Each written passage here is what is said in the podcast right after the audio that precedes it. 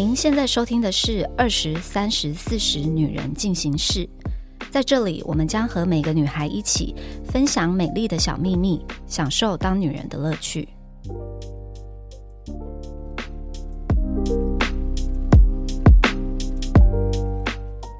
嗨，大家好，我是四十岁的代表 Nancy，然后今天呢是 Madeline 要来跟我们聊天。你最近在干嘛？我最近刚去完一趟美国，因为我妹在纽约那边毕业典礼，她大学毕业，然后我们就全家一起去美国找她。然后我最近是刚离职，然后呢，现在正在养生。养生，你才几月前前一份工作，你看把你身体都搞坏了？二十几岁养什么正在生？养生，然后跟准备去申请国外的呃国外念硕士这样子。所以你要申请，你是要念研究所吗？对，我要去念研究所，哎、二十几岁养生要做什么事啊？就是多睡觉，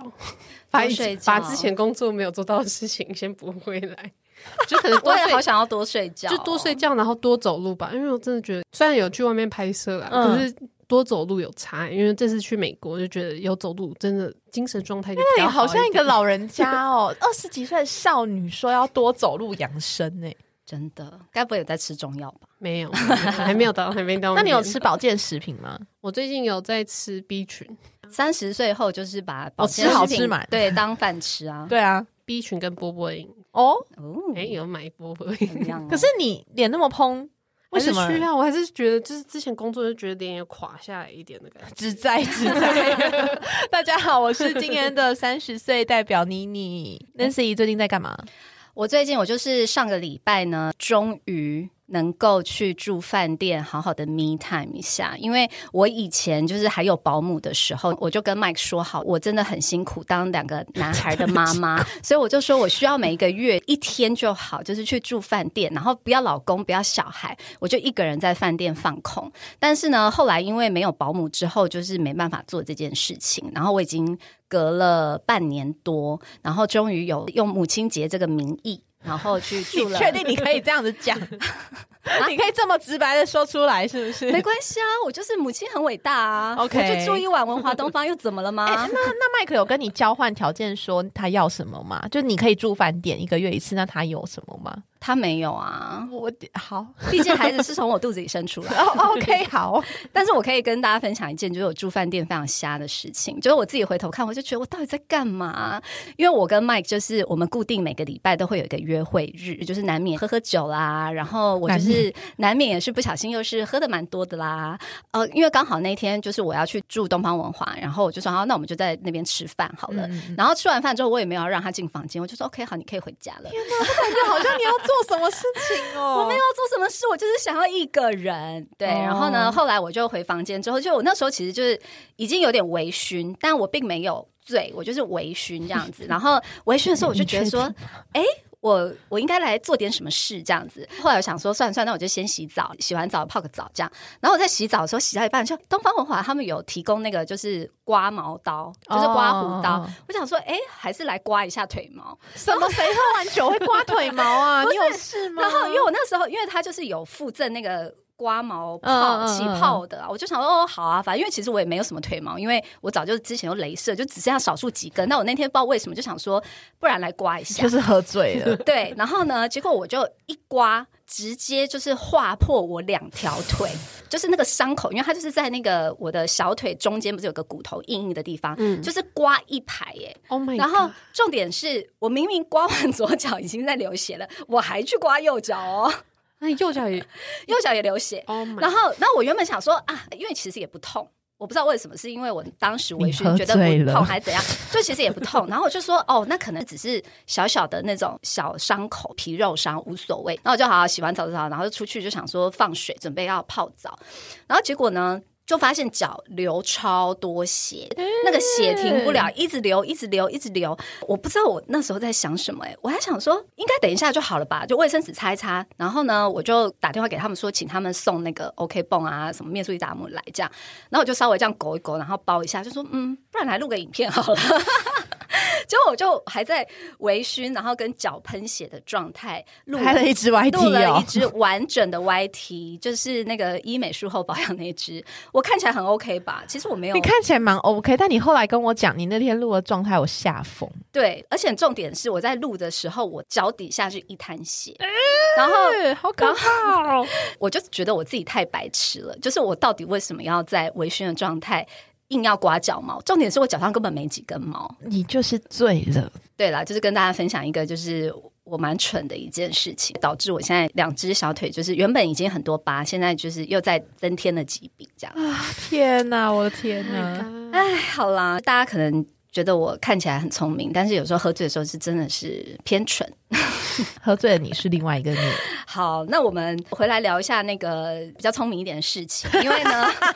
因为好，因为刚刚 Melon 有讲到说他现在在准备要申请国外的研究所，要出国留学嘛。有 follow 我一段时间都知道，我之前也是在加拿大念书，然后在加拿大住了，就是念书跟工作待了十几年，所以一直以来都很多人会问我关于一些国外留学的事情。今天刚好。我跟 Melon 就是我们可以来聊一下关于出国留学相关，就是比较多人会问的问题。那我来，我今天担任一个主持人的角色啦，来来访问，就是两位都在国外长大的姐姐跟妹妹。好，第一题，网友很多人问的说，为什么你们会出国读书呢？你们几岁开始出国的？我的话是十八岁的时候出国，然后之前会出国是因为我以前原本就是念国际学校，所以家里其实就是已经是哦要规国划好，就是已经规划好说，就是以后出国念书这件事情，一直觉得说长大以后就是一定会去国外念大学。然后我出国的时候是十八岁，然后主要是我觉得，嗯、跟科系也蛮有相关，因为那时候我是念摄影系，然后所以我觉得在国外念像这样子的艺术类相关是比较有发展的。嗯，比较有发展，以及还有更多资源可以去做这件事情。比如说他们那边有很多的展览啊，然后其实在，呃那时候我是去英国念，所以它其实很多你如果是拿学生证的话，它你其实进去博物馆是不用任何费用我、的。很赞呢。对啊，连我们去法国那些什么，就是你只要去其他国家，只要那时候英国还没脱欧之前，然后就是你只要有那个学生卡的话，你其实都可以免费进出那一些博物馆。所以我觉得在那时候去英国念书，我觉得是一个蛮不错的经历。我是国一念完的时候出国的，然后我当时出国就是。图一个顺便，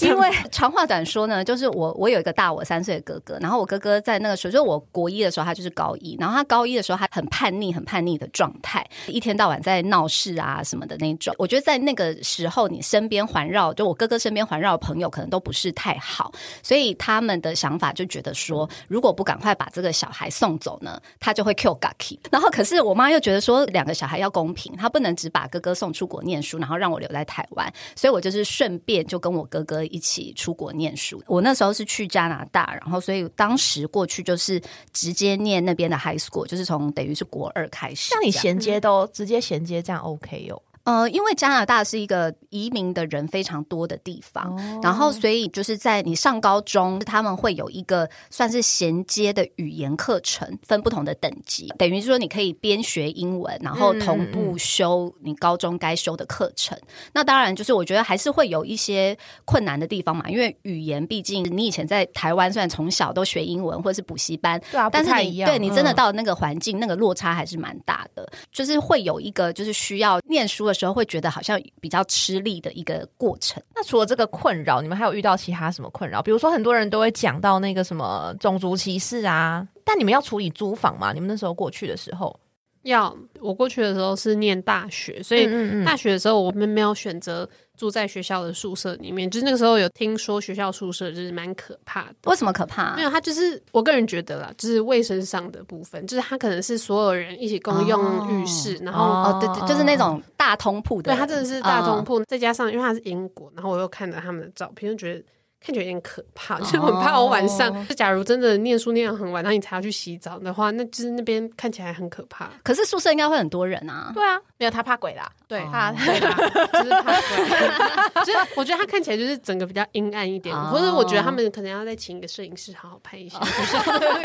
回归到你的专业，还是你回去帮他们照片的拍问题。我我先讲，我那时候其实大学的时候我没有住宿舍，我有一点点后悔。我觉得就是你大学生活其实就是要经历那种很像美剧里面，然后大家都在宿舍里面，然后就是会有很多。你可以去隔壁房间敲敲门啊，然后发生这些事情。嗯我那时候住的不是像那种大通铺的宿舍，我就是我们以前的学校是你可以租，呃，也是有点像 apartment，但是你就是只有你跟你的 roommate 这样子。嗯对，但那个是大学。但我那时候刚去加拿大的时候，因为我我跟我哥都还未成年，我哥那时候十十六岁，我十三岁嘛。我们那时候出国的时候，我爸妈是没有去的，所以我们只能够去住那个寄宿家庭。嗯我的寄宿家庭路程也是非常的坎坷。简单说呢，就是我觉得在那个时候，加拿大其实是有很多台湾人移民的，台湾人、香港人移民。那父母在那个时候。因为毕竟我们都还未成年，可是他们又因为工作关系没办法陪着我们去，所以他们第一个反应都会觉得说：“哎，我们找认识的人，或是找台湾人，就最好是找认识的人去寄宿在他们家。嗯他们就会觉得，哎，至少是比较安心嘛。那那个时候我们住的那个寄宿家庭是。我妈的那种好像二十年前的五专的同学，然后就是反正刚好发现他也在温哥华这样，那我就去住他们家了。但是那个就是一个 nightmare，因为你住在认识的人家，你就会有一点不好意思去争取很多你应有的权利。就是比如说，当时我们住在那边，他的那个租金就是狮子大开口，因为我们完我妈她啊，超级认识的人还狮子大开口就很贱啊！但有一句话不是叫什么？有一句话叫什么？写写塞骗出来，就是这种。就是长话短说，就是我们那时候住在那段时间，我们刚去，因为我们完全对那个租金的概况是不不知道的，道的，嗯。所以他喊多少我们就付多少。我们那时候我妈是付了就是行情的 double 的钱。我靠，对，真的是 double。然后，而且照理来说，那个行情我们应该，我跟我哥要一人一间房间，我们还没有。我们是我要跟他女儿 share 一间，然后我哥要跟他儿子 share 一间房间，然后就住在地下室那种。后来就是因为住在他们家，当然后续发生了很多就是很烂的很烂的嗯事情，闹得也不愉快。然后我们是那种住了一年，然后在过年的时候，他们是连夜把我跟我哥赶出家门。哈，是真的赶出家门哦是他就说你现在就是立刻给我搬出去，right now。我妈因为那时候是过年除夕，然后我妈还打电话跟他讲说，你可不可以在我让我的小孩多待个两三天，因为现在过年突然去哪里买机票，他们没办法，对啊我妈没办法过来接济我们这样，然后他就是不行，就是硬要把我们赶走。把我们赶走原因也不是因为我们做错了什么事情，是因为他们的小孩做错一些事，然后他觉得他没有脸让他的小孩面对我们，所以要把我们赶走。我说 Hello，你有事吗？到 anyways，然后总之我们就被踢出去，然后踢出去之后呢，因为太临时了，就又再搬到一个很远很远的远房亲戚家，就也是类似大概的状况啦。反正就是一直被骗钱就对了。然后最后蔡妈妈的精明劲儿去哪了？我觉得不是精明，我觉得他不是不精明，他只是觉得说他们人在那么远，嗯然后他就觉得说至少是一个好像是认识的哦的人，好像他们会比较放心，然后就算要多付一点钱，他也愿意。我觉得台湾人都很吃这一套、欸，什么亲戚反正后来又搬走，我们就去真的就是找一个陌生人的家，然后就等于租房子。嗯我觉得这样最好，因为啊很清楚明白你该有的权利，你可以去争取，他也不用说不好意思说哦，因为是认识了什么的。所以这个也是租屋的确是一个蛮，就是如果你要独自去，没有长辈在一起的话，就是也是一个 challenge 啦。那美德林有遇到什么困扰吗？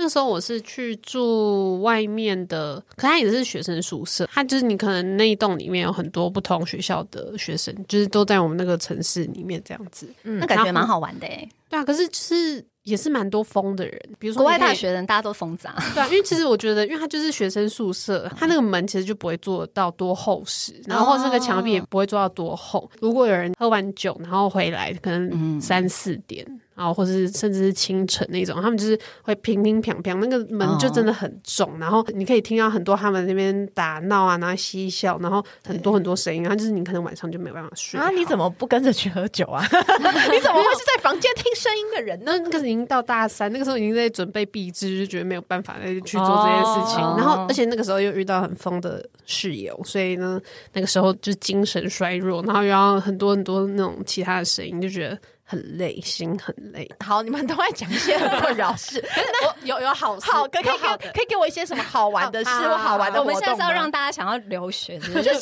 没没没有想要或不想要，但你们讲的就是让我觉得很可怕。不会到完全那么可怕。我觉得一开始去的话，因为一开始的话是我妈有陪我先大学第一年嘛，然后那时候她有先陪我去两个礼拜，然后那两个礼拜的时候，她有陪我把东西放到住宿里面啊，然后可能她稍微去，就是我上课的时候，她可能就去城市那边稍微逛走一走下，然后他嗯就可以下课以后，他就跟我说哪里有什么好东西啊，然后哪里可以买东西，然后要买什么什么的话可以去哪里。他就有点像我的 Google Map，这样讲妈妈会开心吗？可是他就有点像我的 Google Map 的那样子的感觉，然后他就是可以先帮你探路，所以这部分的话，就觉得我觉得就是如果你刚开始要出去的话，有一位家人可以跟你一起陪同，不管是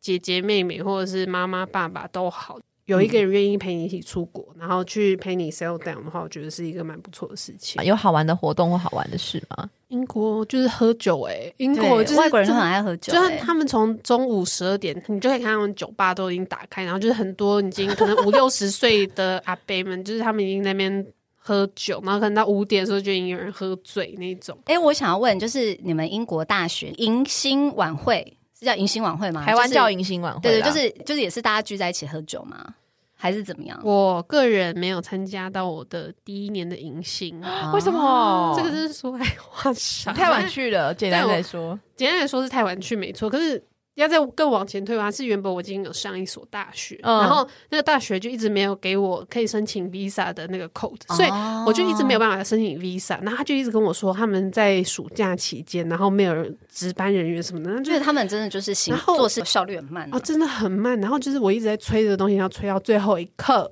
然后我就想说，好，算了，我不去读了，我就不去原本要去念那一间，然后我就用另外申请新的一间，然后他们就、我给他们看我的摄影机，然后他们就让我去这样子。哦。哦我们因为我觉得有一个我觉得蛮好玩的是，我念大学是去东岸的蒙特罗，呃蒙特罗在加拿大算是一个比较特别的城市，就是其他的城市都是要十九岁才算成年，可是只有蒙特罗是十八岁就成年。我们那边是唯一一个地方，就是你大一进去，所有人都是 legally 可以喝酒的，所以我对，然后所以我们 声声线已经在往对对对对，听到酒你知道精神来了。然后我们那个时候的迎新活动，因为迎新活动他们通常都是一整天，然后反正就是学校会在各处都办活动，然后我们学校中间就有一个很大的草地，大家就在上面喝酒喝啤酒，然后就是认识大家这样，就我觉得蛮有趣，因为我我想台湾应该。没有这种事吧？台湾没有这种事啊，那台湾的不能在校园喝酒啊。哦，不能是不是？不不太有人会这样做啦，都是晚上约去夜店喝，或约去谁家喝。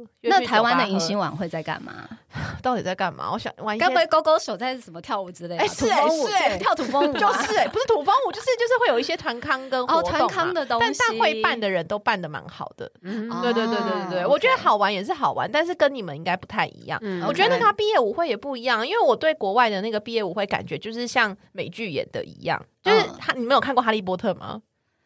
哎，你两个怎么点点点，我有看过书，我没有看过电影。不是，你知道不哈利波特前两集，哈利波特第四集，反正就是你知道那个哈利跟荣恩要邀请那个要找那个舞伴去舞会的时候，哦他们两个就很紧张，因为他们一直找不到哦就是女对对对伴。嗯，所以我就在想说，那种毕业舞会真的跟美剧或者是像影集演的一样，就是一定要找到舞伴吗才能一起去？我们我们以前高中的毕业舞会，其实就真的像美剧那样子。在 prom 之前，然后嗯男生就会去邀请女生，然后看他愿不愿意跟他一起去。但是你邀请他跟他一起去，并不代表说哦，他就是你的你的女女友或什么也不是，嗯他就是你的 date，你当天的 date。然后呢，我觉得很可爱的就是他就是要呃，你要男生就是如果你邀请的这个女生，然后他说 OK 的话，他们就是要去买那个胸花跟手花，然后就会配一对。你跟你的 date 就是他的胸花跟你的手花会是一对的。我高中的时候，那时候毕业舞会就是他们都会办在五星级饭店的那种宴会厅。对，然后每一个人都是要盛装打扮，就是呃，女生就一定是落地长礼服，就是我们那时候高中毕业十八岁，就所有人都落地长礼服，然后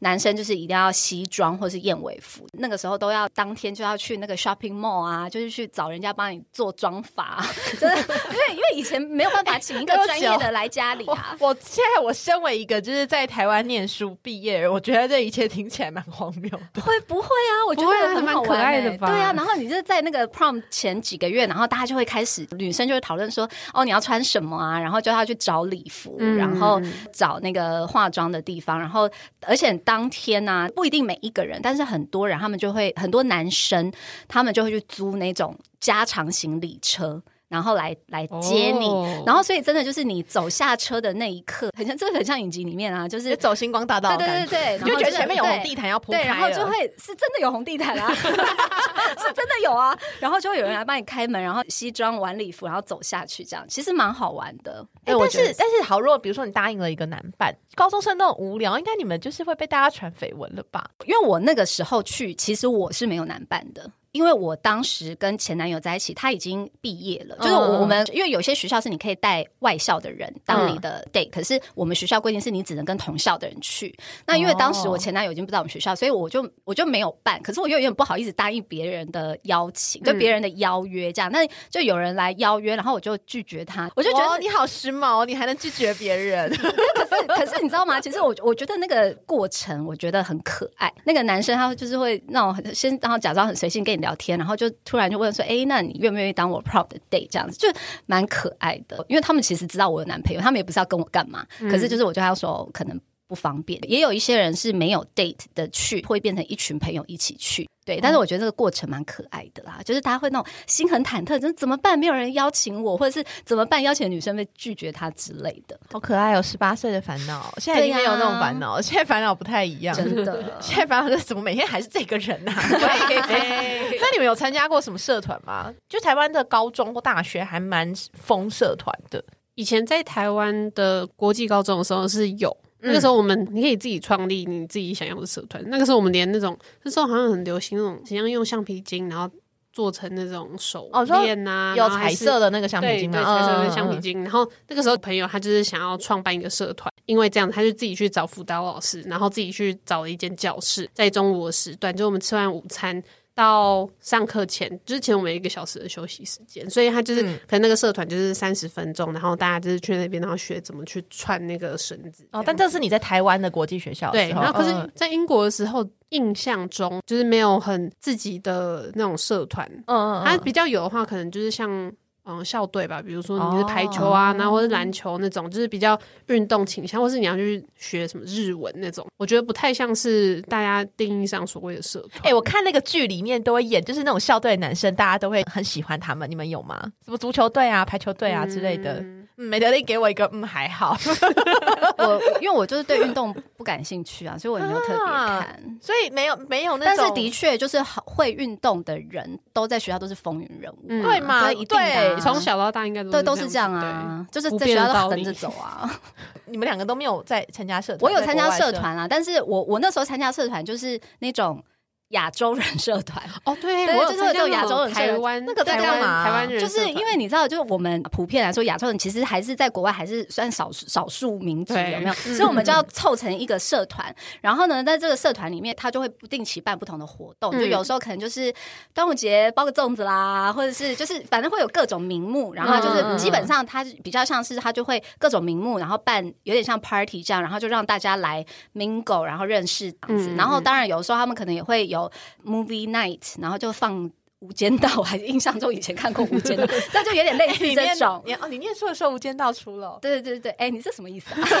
没有，我是认真在思考。所以所以就是类似，就我们那时候就是亚洲人社团，它是一个社团，哦，所以美德林也有参加这种社团，有哎、那个时候我是像刚刚前面讲，就是我那时候不是有申请第二间大学的时候，然后后来在台湾有一个代办，他就跟我说有那个台湾的台湾人的社团，他说嗯我就可以加入这个社团。然后其实我到那边的时候，真的是一个人都不认识，然后再加上我也没有去到迎新，其实我认识的人跟学校就是真的是特别少。然后我就在那个社团上面问说，就是如果没有参加到迎新 会怎么样？就是听起来就是一个告诉我发生什么事这样。对，然后就有人说不会怎样，那可是也有人就是留言说，就是如果到到当地以后可以 message 他，哦然后我们可以出来一起见面，所以我就有点像是抓到一根救命稻，草那然后就。这样子一直抓着他。哦对啊，对啊，可是后来的话，就是每年都会有不同的，可能是社长之类的嘛，所以呢，他们会一直更换人选，因为不同的社长，他们可能就会有不同的活动啊，然后是有时候像学校，他们其实也会帮台湾社团，然后他们就是可能老师会一起来 supervise，然后我们就是一起去酒吧，然后可能就是对学校出资这样子。啊，你们还是学校出资也太好了吧？对啊，我记得那时候是学校出资吧，那个时候我们就是可能就那一次，就 一年可能就一一年只有一。次，对啊好啦，不无小补了。对啊，哎、我刚刚这样听完，这其实美德印选学校还蛮明确的，因为你好像是用你的就是想要念的科系去选，嗯，对吗？那 Nancy 那时候你你选学校的时候，你的考虑是什么？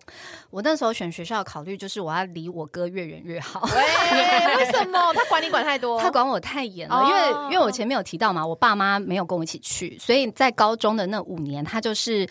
那叫什么兄代父职，就是有这句话吗？好啦，反正你懂我意思，他就是有点就是变成我爸妈的那种概念，然后所以他就管我管超严，我每一天六点钟就要回家。下课以后不能去鬼混，周末也是六点钟就要滚回家。然后，而且你知道，就是在加拿大是那种夏天的话，大概十点太阳才下山，嗯就太阳都还没下山，我就要滚回家。所以我那时候就觉得说，天哪，我就是受够了。然后就是我不想要就是在一直被困住，所以我当时在申请大学的时候，我一路都是只看东岸的学校，就是西因为你岸。住西岸，对对？我住西岸，然后西岸，但我还是有申请了一个，嗯就是万一东岸都没进，还有一个退路。然后，但是我主要就一心就是我要去东岸，就是反正东岸的几个比较好的大学，我就全部都有申请。我后来会选 McGill 在在 Montreal，是因为它是法语区，它是加拿大唯一一个法语区，就是他们一直很想独立，但始终独立不了。嗯那我那时候就觉得说，哎，我住温哥华住了也是五六年，然后其实温哥华华人非常多，你基本上是你不会英文，你也可以活得非常好的那一种。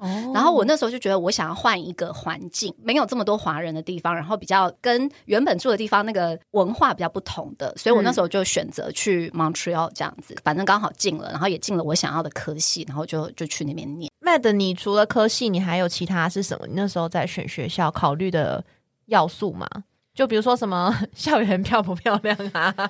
还是你有指定一定要去哪一个城市这种？其实以前我们在高中的时候，学校就会帮我们一起弄申请那些等等的。哦然后撇除就是，如果你假如你要自己再去外面找代班，那就是另外一件事情。可是嗯那时候其实我们在跟学校老师咨商跟辅导的时候，他们都有跟我们说，就是如果要选大学的话，不要只是想说它是名校，然后你就想要去那边念。他觉得比较重要的是你要念什么科系以及未来的方向，因为其实每个学校。比如说，今天有 A、B、C、D 的学校，哈，他们都有摄影系，可是他们其实摄影系会教的东西是都不一样的。他们没有像台湾，比如说他就是编列同一个教材，那你们全部都是上一样的东西，就是他们其实是会依照不同的学校，然后跟他们里面的师资内容，然后去做他们的调整。那个时候我在投大学的时候，我就想说，只是没有想要走商业路线，嗯，虽然是呃硕士可能要念商，是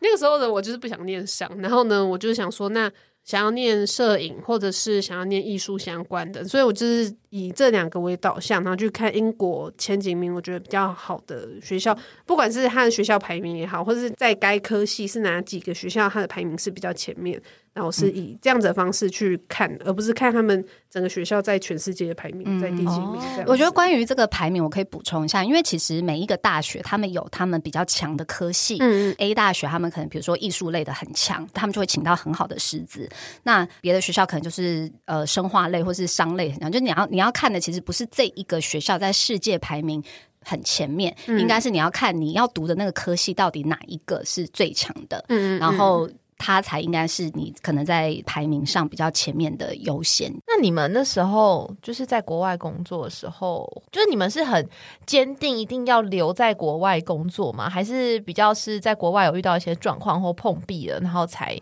考虑回台湾？因为我觉得那个国外能给的薪水跟台湾能给的薪水应该落差蛮大的。那个时候，其实我们在大学的时候，学校老师就跟我们讲说，就是英国，如果你是就是念摄影这样出去的话，你可能工作薪水会落在哪边？就是他也不希望我们是被受骗，所以他会跟我们说，大家可能就觉得我们看起来都是一群白羊吧。然后他就是那个时候上课，我很依稀记得，就是还有在跟我们讲之后的去投资的规划那些等等的话，需要注意事项哪些。然后那时候他就是可能有跟我们讲说，就是一年下来，你可能不会赚低于可能五十万台币这种，嗯就是他们的起薪一定就是比如说一年至少你会赚五到六十万这样子，嗯就是依照这样子，然后你再去分配十二个月，所以你这样就大概知道说你一个月大概会有多少的收入，这样才有办法维持你在英国的生活。嗯那可是那个时候我觉得。就是作为台湾人申请，因为我是拿台湾护照去申请英国学校的，所以那个时候其实我的签证学校签证就他就只签到就是我毕业为止。哦，所以比如说我那时候是十月进去念书的，所以他的签证是从十月，英国大学只有三年，所以他就是三年的签证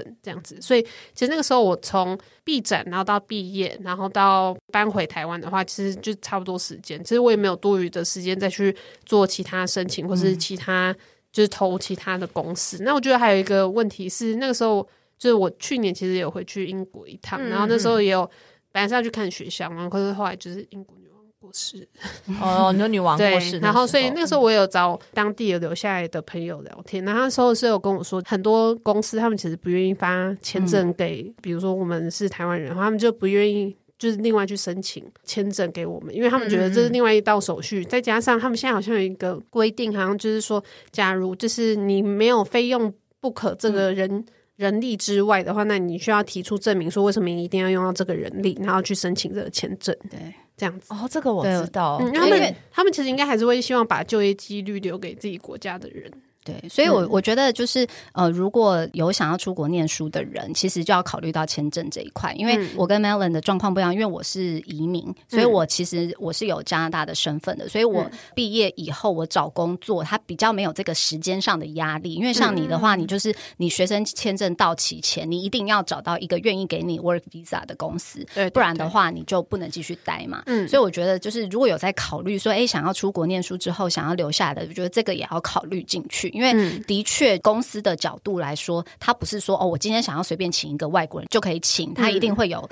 呃，你公司要有一定的规模，然后就像你说，他要提出说，哎，你为什么一定要请这个外国人？为什么不能对请本地的人来做这件事情？相对来说，如果你拿的是 working visa 的话，找工作会比原本正常的人或者一般在地的人找工作还要来的困难一点，所以我觉得这个也是要考虑进去的。如果有在思考要出国念书，然后留下来工作的人，留学过后再回来台湾找工作的薪水会比较好谈吗？我个人是就是老板说多少，我就是 我就是多少，因为说，因为反正我那个时候当小帮时候对公司当小帮手的时候，因为我本来就很喜很喜欢这间公司，所以哦其实对于这样子的机会，然后可以就先抓住机会，这，样。我觉得就是在台湾，其实你要呃有一间你喜欢的公司，然后有一份你很向往或者是你很喜欢的工作，我觉得这是很不容易。再加上这个公司，我觉得就是在就是业界里面很顶尖的，嗯嗯嗯，对，嗯所以就是我觉得可以在这边学习到，不管老板他们要开什么样的薪资条件或者是什么等等的话，就你都就是我觉得愿意我可以放下，我真的愿意放下一切，因为我觉得我只能说 Melon 就是用他的心在爱这间公司啦。我觉得他，我觉得他是他人生的目标很明确啊，对就是他要什么，他很确定，没。错。但我觉得关于这点，我可以分享一下，因为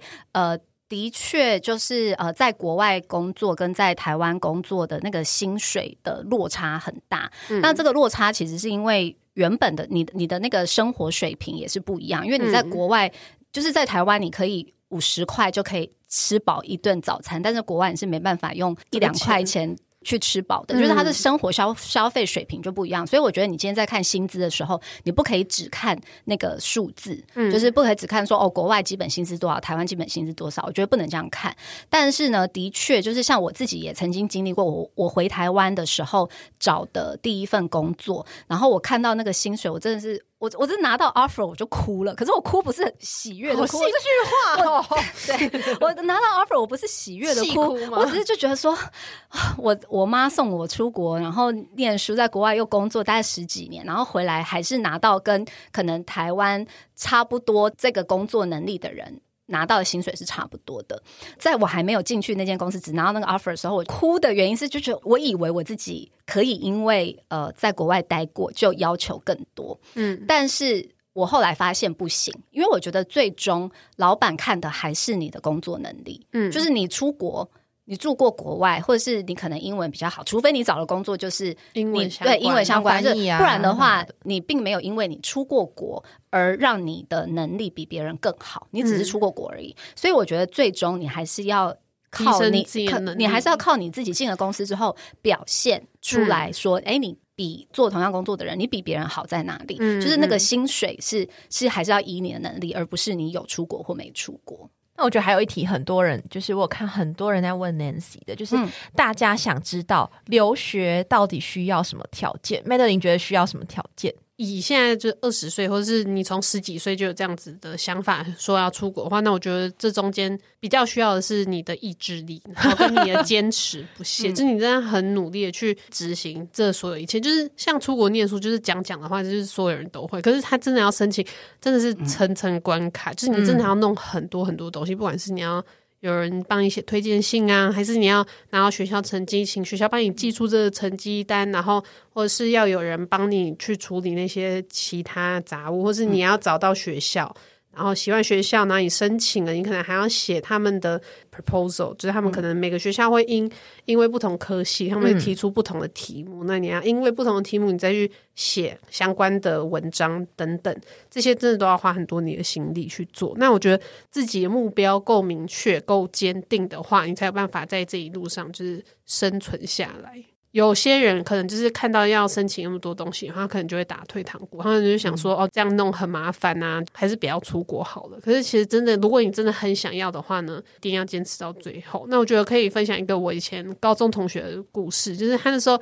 虽然我们都是高中生，那他可能。高中一二年级的时候，他就已经很明确知道说，他以后要念到硕士，就他大学一念完，他马上就要念硕士那种。中间他可能真的到大学，可能最后一年，然后他还就是特别再去弄申请，因为其实到大四的时候，其实你应该会有很多毕业要弄的东西什么等等。他还是那个时候愿意就是花更多的时间去做这件事情，然后到现在他也刚好念完他的硕士，哇哦，很励志哎！然后他这中间还去就是外商工作，就是兼职那种，我就觉得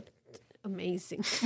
很厉害。那 Nancy 觉得最需要什么条件？我我觉得出国留学两个条件，我觉得一个条件呢是你要非常的独立，你真的要非常独立，因为我觉得你今天出国，你就是真的完完全全换一个生活环境，然后在那个新的生活环境当中，你会有。呃，很多文化上的冲击，就是我觉得这个冲击是无所不在的。就是可能每一个国家他们的做事情的方式啊都不一样，你必须要调整自己去适应那个环境。包含呃，你如果是自己出出国去念书或什么的话，其实很多时候你的内心是非常孤单的。就是你真的遇到问题的时候，你只能够自己解决。可能家人不在身边或者什么，或者是后来你可能要花点时间才会有当地的一些朋友什么的。就是我觉得养成自己非常独立自主的这一个特质是很重要。然后你就是如果真的要去留学，就如果你本身个性不是这样的，你要呃把自己训练成那样，因为这个是你必备的一个技能。那第二个呢，就是很现实的要有钱，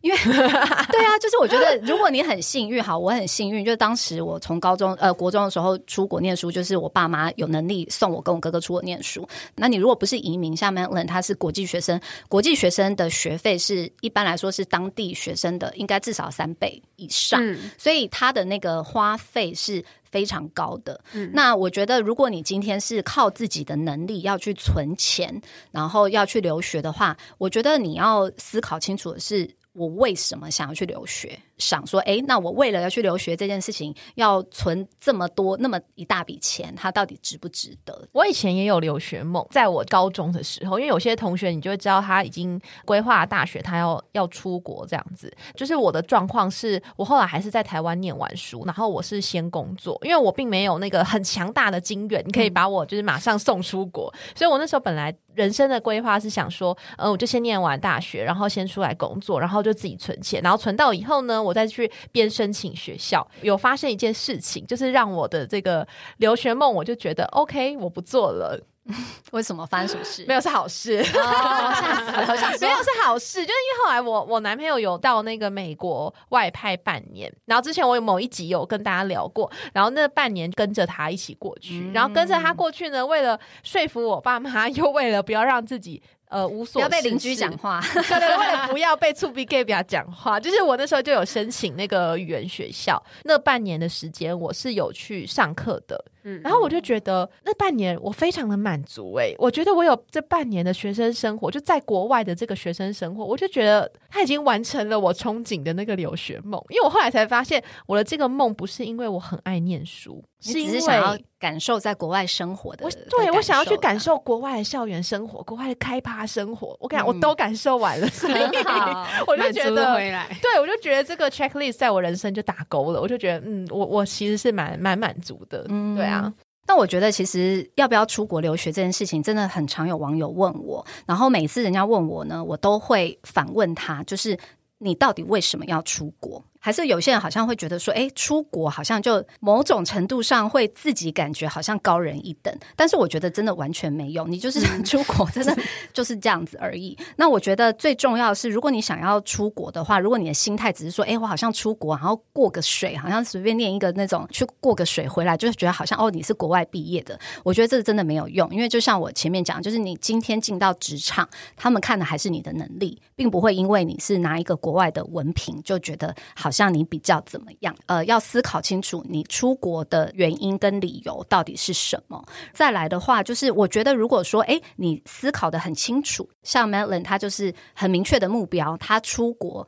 要去念什么东西，然后他也是呃做这个决定跟花费是对于他未来的职业是有很明确的帮助的，那就可以去。的确你，你到了一个全新的一个环境，完完全全踏出你的舒适圈，眼界跟你的世界观还是会不一样。因为在国外，你就是一切要靠自己，就是把自己透过这样子磨练，让自己变得很独立，也是一个很好的一个自我成长方式。留学与否取决于自己的状况，但是最重要就是你真的要想清楚，你到底是为了什么而想要去留学。好啦，今天就谢谢妮妮跟 Madeline 来跟我们聊天，那我们下周见喽，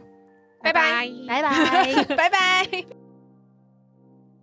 还想听什么女人的话题吗？按赞、订阅、留评论，告诉我们。女人进行式，我们下周见。